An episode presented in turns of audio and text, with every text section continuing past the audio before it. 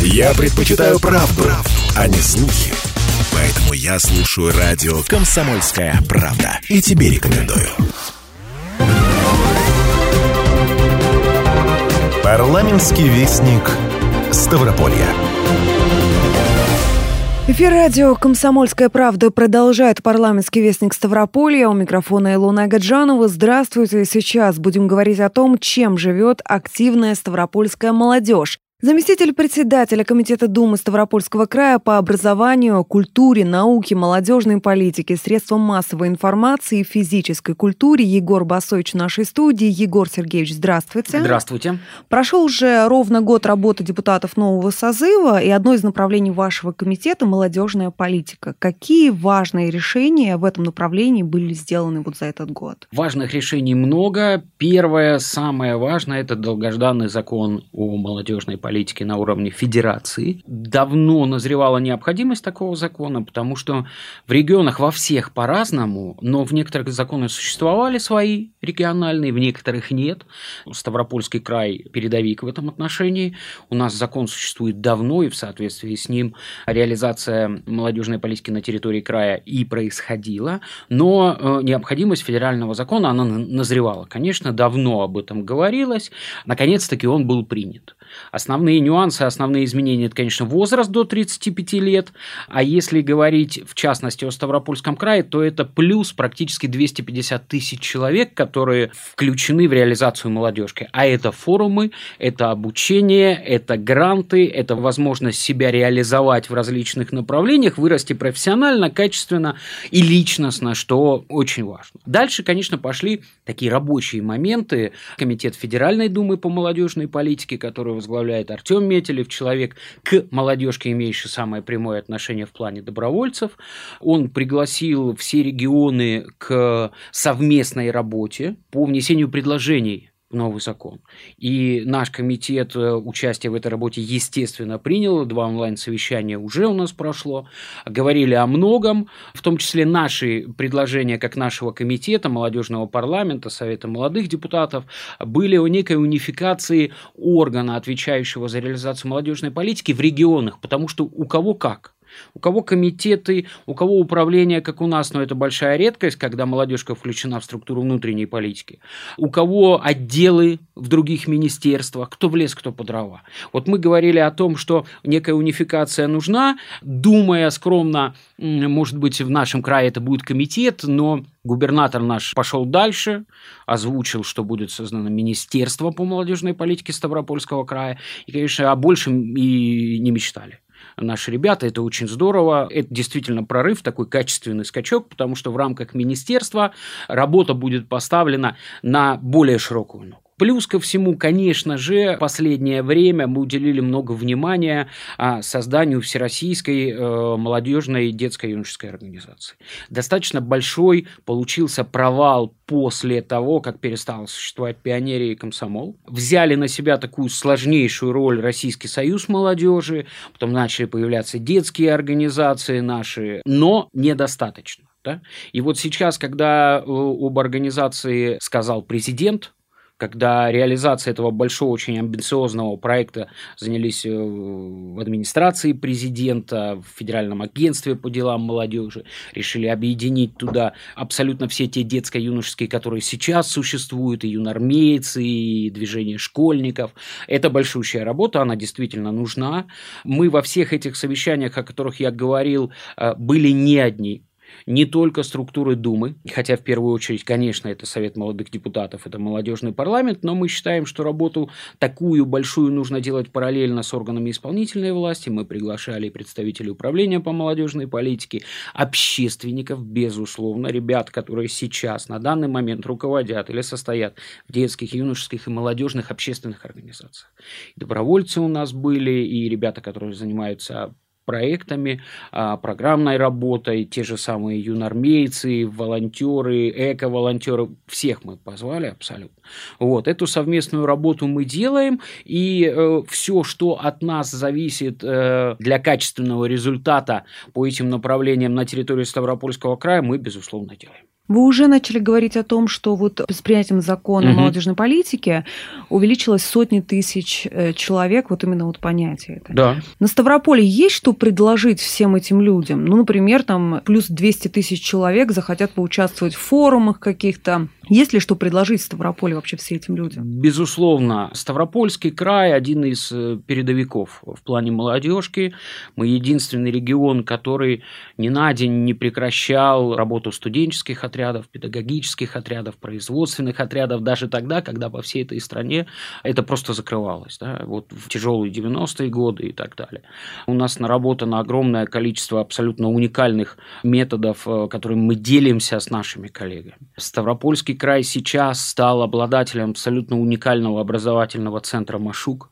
Таких центров по стране выстроено всего три. Да, это Таврида, культурный пласт, большой. Это Сениш, мастерская управления, и это наш Машук. Это и гордость, и большая ответственность, потому что сейчас мы принимаем мероприятия не только краевого, э, межрегионального, но и всероссийского уровня. И это, конечно, задел на будущее для того, чтобы нашу смену, наше поколение растить максимально профессиональным. Там сделан большой акцент на обучении. Один из лозунгов «Учим учителей у Машука». И здесь не просто об обучении, здесь здесь много о воспитании, здесь о том, как сформировать максимально гармоничную, полноценную личность и в гражданском, и в профессиональном плане. О тех мероприятиях, которые в Ставропольском крае для молодежи проводятся, культурно-массовых, говорить можно бесконечно. Большие международные всероссийские фестивали, начиная от «Студ весны», заканчивая «Большим на высоте», который был совсем недавно, который собирает людей со всей страны и не только со всей страны, несмотря на вот те сложные условия, которые сейчас есть. Это, естественно, форумная компания. Это Машук как форум, не как образовательный центр, а как форум, потому что ему уже большое количество лет, и это единственный, ну, один из немногих, скажем так, форумов, который не потерял своей актуальности, потому что вот там за последние 10 лет огромное количество форумов либо ушло на более низкий уровень, региональный, либо вообще перестали существовать. Машук продолжает жить, не теряет актуальность, наоборот, новые вызовы принимает, начинает переформатироваться. Во времена пандемии он стал абсолютно цифровым, мы не собирали практически людей на самой поляне горы Машук, это все было в онлайне. Это был первый форум, который проведен был в таком ключе в стране. То есть мы в этом отношении стали большим примером для наших федеральных коллег. И на базе вот этого проведенного форума с учетом ошибок, достижений уже формировалась дальнейшая федеральная программа. Поэтому молодежи в нашем крае уделяется огромное внимание. Еще раз повторюсь, как только будет создано министерство, вот эта вся палитра предложений будет расширена, даже те, кто перешагнул порог 35, э, так или иначе все равно будут задействованы в этой большой работе. Если говорить о молодых депутатах, зная, что сейчас на Ставрополе у них очень много решений, которые они принимают даже во многом самостоятельно, там и какие-то инициативы предлагают. Вот совет молодых депутатов Ставропольского края. Изначально какие у него цели и задачи, и что удается сделать? Только самостоятельно. Не во многом самостоятельно, а только самостоятельно. Вот э, Совет молодых э, депутатов – одна из конструкций, один из институтов, которым Ставропольский край, Дума Ставропольского края, безусловно, гордится с 2014 года существует.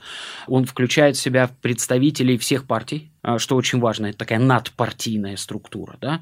И самая главная его уникальная особенность в том, что в его состав входят депутаты всех уровней, начиная от муниципального до краевого, на абсолютно равных правах и возможностях, не достигшие на момент избрания 40 лет. Мы здесь пошли чуть дальше. Мы не 35 включили, а так было до этого, до последнего созыва, мы сделали 40 лет. Это зависит от полномочий депутата, и мы считаем, что неправильным, если депутат избрал избрался, ему исполнилось там 35 лет, он дальше не может быть в составе Совета молодых депутатов. Не совсем корректно, увеличили до 40, тенденция к увеличению идет, будем увеличивать и дальше. Мы люди молодые вечно, душой. Вот. Работа очень большая, в первую очередь его особенность как раз-таки в том, что представители законодательной власти всех уровней собраны вместе.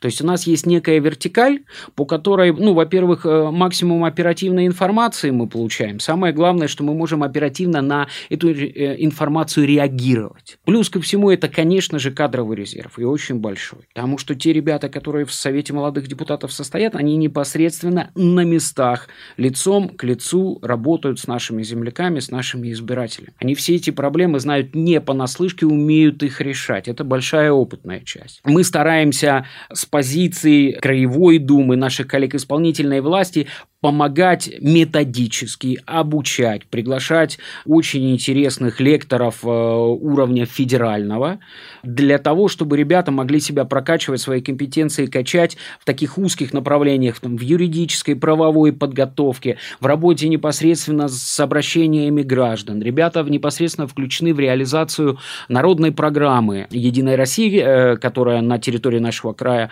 сегодня принята и реализуется. Но я уже сказал, что это надпартийная структура. И губернатор в этом году к наказам избирателей добавил наказы, которые получили и другие партии. И это правильно, потому что первоочередное здесь решение проблем наших земляков, а уже потом партийная составляющая. И вот ребята в Совете, которые являются членами других партий и избраны от других партий, они ровно такую же задачу выполняют, как и все остальные. Большая помощь от них именно в том, что они на местах находятся. Они помогают, общаются с жителями и находят максимально эффективные и быстрые ну, пути вот их как это происходит? Вот один из примеров, например. Вот как это вообще бывает? То есть приходит какое-то предложение там, или просьба от э, жителя, или как это работает? Да, или безусловно. депутатам на округе? Как... Безусловно, работают общественные приемные всех партий. Жители обращаются в администрацию района, обращаются в общественные приемные. Понимается проблематика. Буду отвечать только за свой, допустим, округ, потому что ну, есть право за него отвечать да, не во всех там школах Грачевского муниципального района качественно и полностью были сделаны ограждения. Это очень важно для безопасности наших детей. Да. Этот вопрос озвучивали все граждане. Мы его включили в народную программу.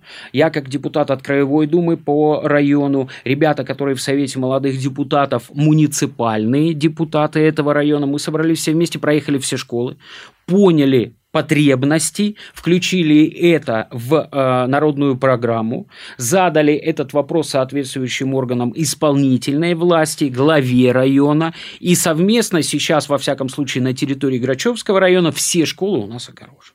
И так по-любому, это может быть не такой сложный вопрос, но очень важно. А есть проблемы с водой, есть проблемы инфраструктуры в сельских территориях, в которые мы тоже включаемся. Они дольше решаются, они сложнее, они требуют больше финансовых средств, но они в плане до 25-26 года есть, и они будут решены, безусловно, потому что за них отвечает не только глава района, а за них лично отвечает депутат краевой, депутат муниципальный, глава, представитель министерства и губернатора как человек, который всю эту работу возглавляет. То здесь столько степеней защиты и ответственности, что вопросы точно будут решены. В новостной повестке мы все чаще видим э, информацию о молодежном парламенте, который принимает участие в каких-то там ключевых вопросах, от, там, от транспортных проблем до они там мониторят э, цены на да, продукты. Да. Ну, для начала, кто вообще входит в молодежный парламент, кто может в него войти, и какова была роль? Вот если мы сейчас говорим, вот есть Совет депутатов. Вот э, понимаю, что Совет депутатов это действующий. Действующий уже. депутат. А молодежный парламент это кто? Молодые люди до 35 лет Э, люди с активной гражданской позицией, которые на данный момент не являются представителями выборных органов, но а, имеют силу, желание и, самое главное, ответственность в этой большой работе участвовать. Это тоже гордость, потому что не во всех регионах страны такие э, молодежные парламенты существуют. Я вот скажу вещь, э, может быть, удивительную, но, например, в городе Москва молодежный парламент появился только в этом году, а у нас он действует давно. И у нас молодежный парламент имеет право законодательной инициативы. Это тоже далеко не везде, и мы очень сильно за это боролись. То есть ребята при должном подходе к работе, при оформлении своей инициативы, при прохождении э, всех юридических моментов могут выйти с внесением изменений Ну, Существующий это законодательный да, это непосредственно, конечно, это реальная работа. Плюс ко всему, заявок на участие в э, молодежном парламенте при Думе Ставропольского края было больше ста. В состав его входит сейчас 50 человек. Большая комиссия из э, депутатов Краевой Думы встречалась с каждым, отрабатывали с каждым. И одно из конкурсных заданий, один из этапов был написание проекта, его защита перед таким высоким собранием. Добавляя к той работе, о которой мы сказали, у нас есть 50 абсолютно живых проектов, которые на данный момент реализуются. И там и социальные проекты, экологические проекты, правовые проекты, непосредственно законодательные инициативы, очень много исторических проектов, в том числе об истории нашего родного края. Поэтому здесь работа огромная. Если говорить за всю историю существования, уже 5 э, законодательных инициатив ребят были приняты и превратились в законы или изменения в законах существующие. Эту работу мы не оставляем ни на минуту. Ротация происходит. У нас есть 20 человек в резерве. Абсолютно живой, работающий организм. Егор Сергеевич, не так давно на заседании вашего комитета рассматривались вопросы развития физической культуры и спорта, совершенствования системы спортивной подготовки. Этой же теме был посвящен правительственный час на октябрьском заседании Думы. Как вы оцените состояние спортивной сферы в нашем регионе и какие у депутатов есть пожелания и рекомендации вот в этом направлении? Сфера спорта стратегическая, безусловно. И здесь есть несколько очень важных моментов. Ну, во-первых, спортсмены, как и учителя, как и врачи, это, конечно, безусловно, гордость нации, гордость края. Этих людей нужно поддерживать в силу того, что, ну, во-первых, они серьезно работают на имя, на имидж, на благо не только свою, но и страны, и регион. Плюс ко всему сейчас в этой сложной ситуации, когда международных соревнований нет, нужно понимать, как будет спорт развиваться внутри страны существуют э, отдельные большие национальные проекты, инициированные президентом нашей страны, которые ставят настолько амбициозные задачи, что ну, значимость их преуменьшать невозможно. Массовый спорт. Не спорт высоких достижений, хотя он тоже важен, но и массовый спорт. Для того, чтобы мы становились действительно здоровой, сильной, крепкой нацией. И это начинается с самых юных лет, со школы и продолжается до серебряного возраста, как сейчас принято говорить. Почему мы вышли с инициативой дать возможность министру спорта Ставропольского края выступить перед депутатами и всем депутатам послушать, задать интересующиеся вопросы. Для гармоничного развития личности, ну, спорт, безусловно, физкультура и спорт необходимо. Есть, наверное, три таких ключевых момента. Первое – это, конечно, спортивный бюджет. Он постоянно растет в Ставропольском крае. Больше двух миллиардов выделено на спорт в нашем регионе. 5067 спортивных учреждений на данный момент функционируют на территории Ставропольского края. От больших до малых. Но цифра большая, а вместе с тем по проценту обеспечения это больше 58%, то есть недостаточно недостаточно. Хотя сейчас во всех муниципальных районах, в городских округах, в малых поселениях появляются и фоки, и спортивные площадки различного направления и структуры. Но, сами понимаете, мало. В этом отношении всегда мало. Чем больше их, это инфраструктура, которая позволяет в том числе и удержать молодежь на сельских территориях. Спорт – это отдых, развлечение, это образование, это жилье и медуслуги. Да, то есть вот такой комплекс, но без спорта он неполноценен. Безусловно. Потому что мы сами занимаемся спортом, нам нужно иметь возможность куда-то отвести наших детей, и это очень важно, и таких кружков, центров, фоков, площадок должно быть огромное количество, они должны быть в шаговой доступности. Второй момент – профессиональный спорт. Здесь есть чем гордиться Ставропольскому краю.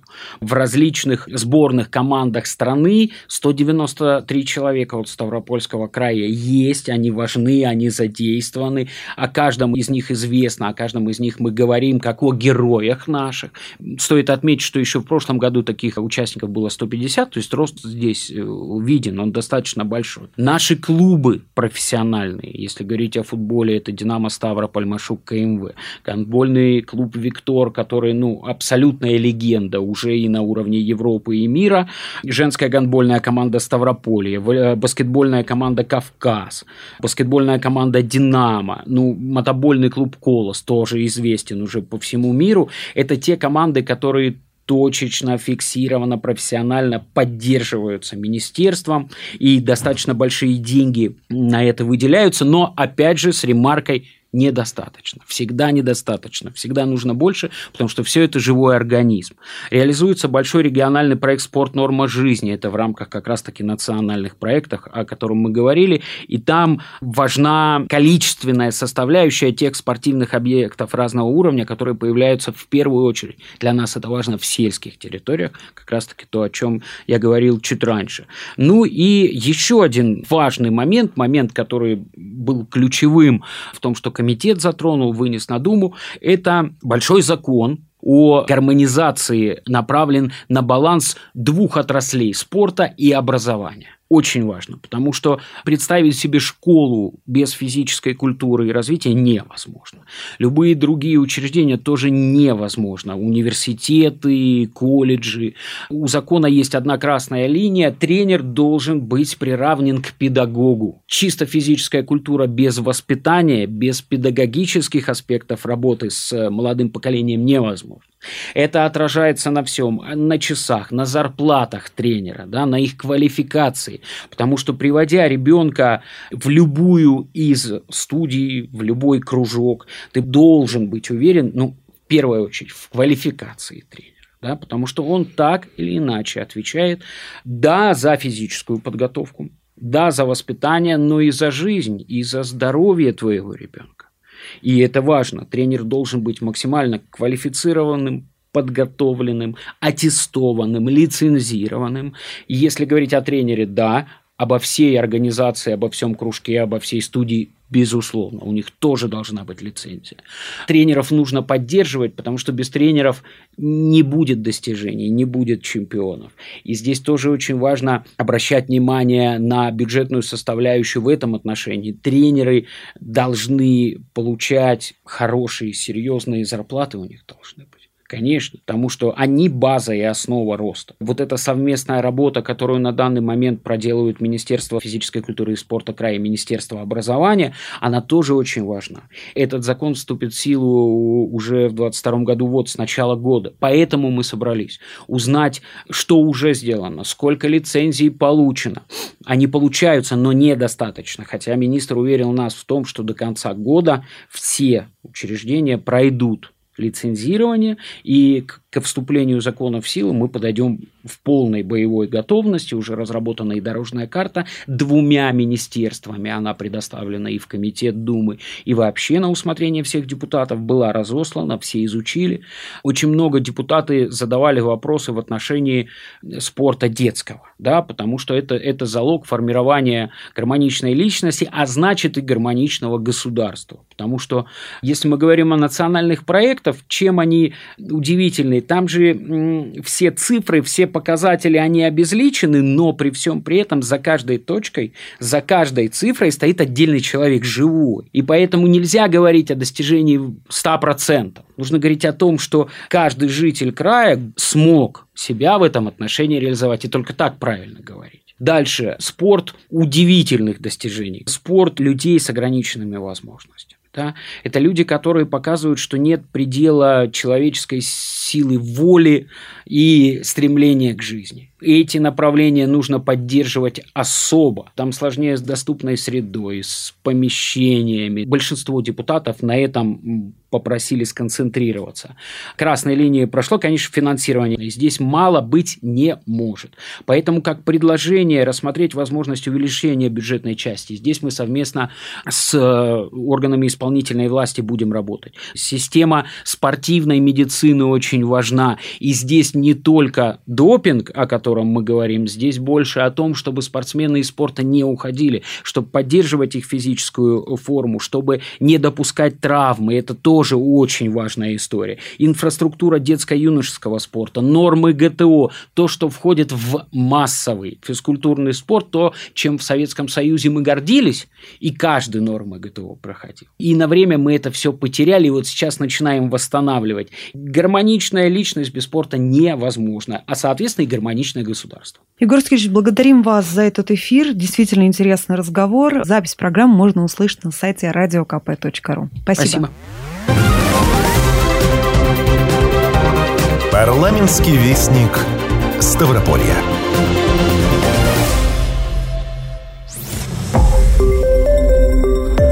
Радио «Комсомольская правда». Более сотни городов вещания и многомиллионная аудитория.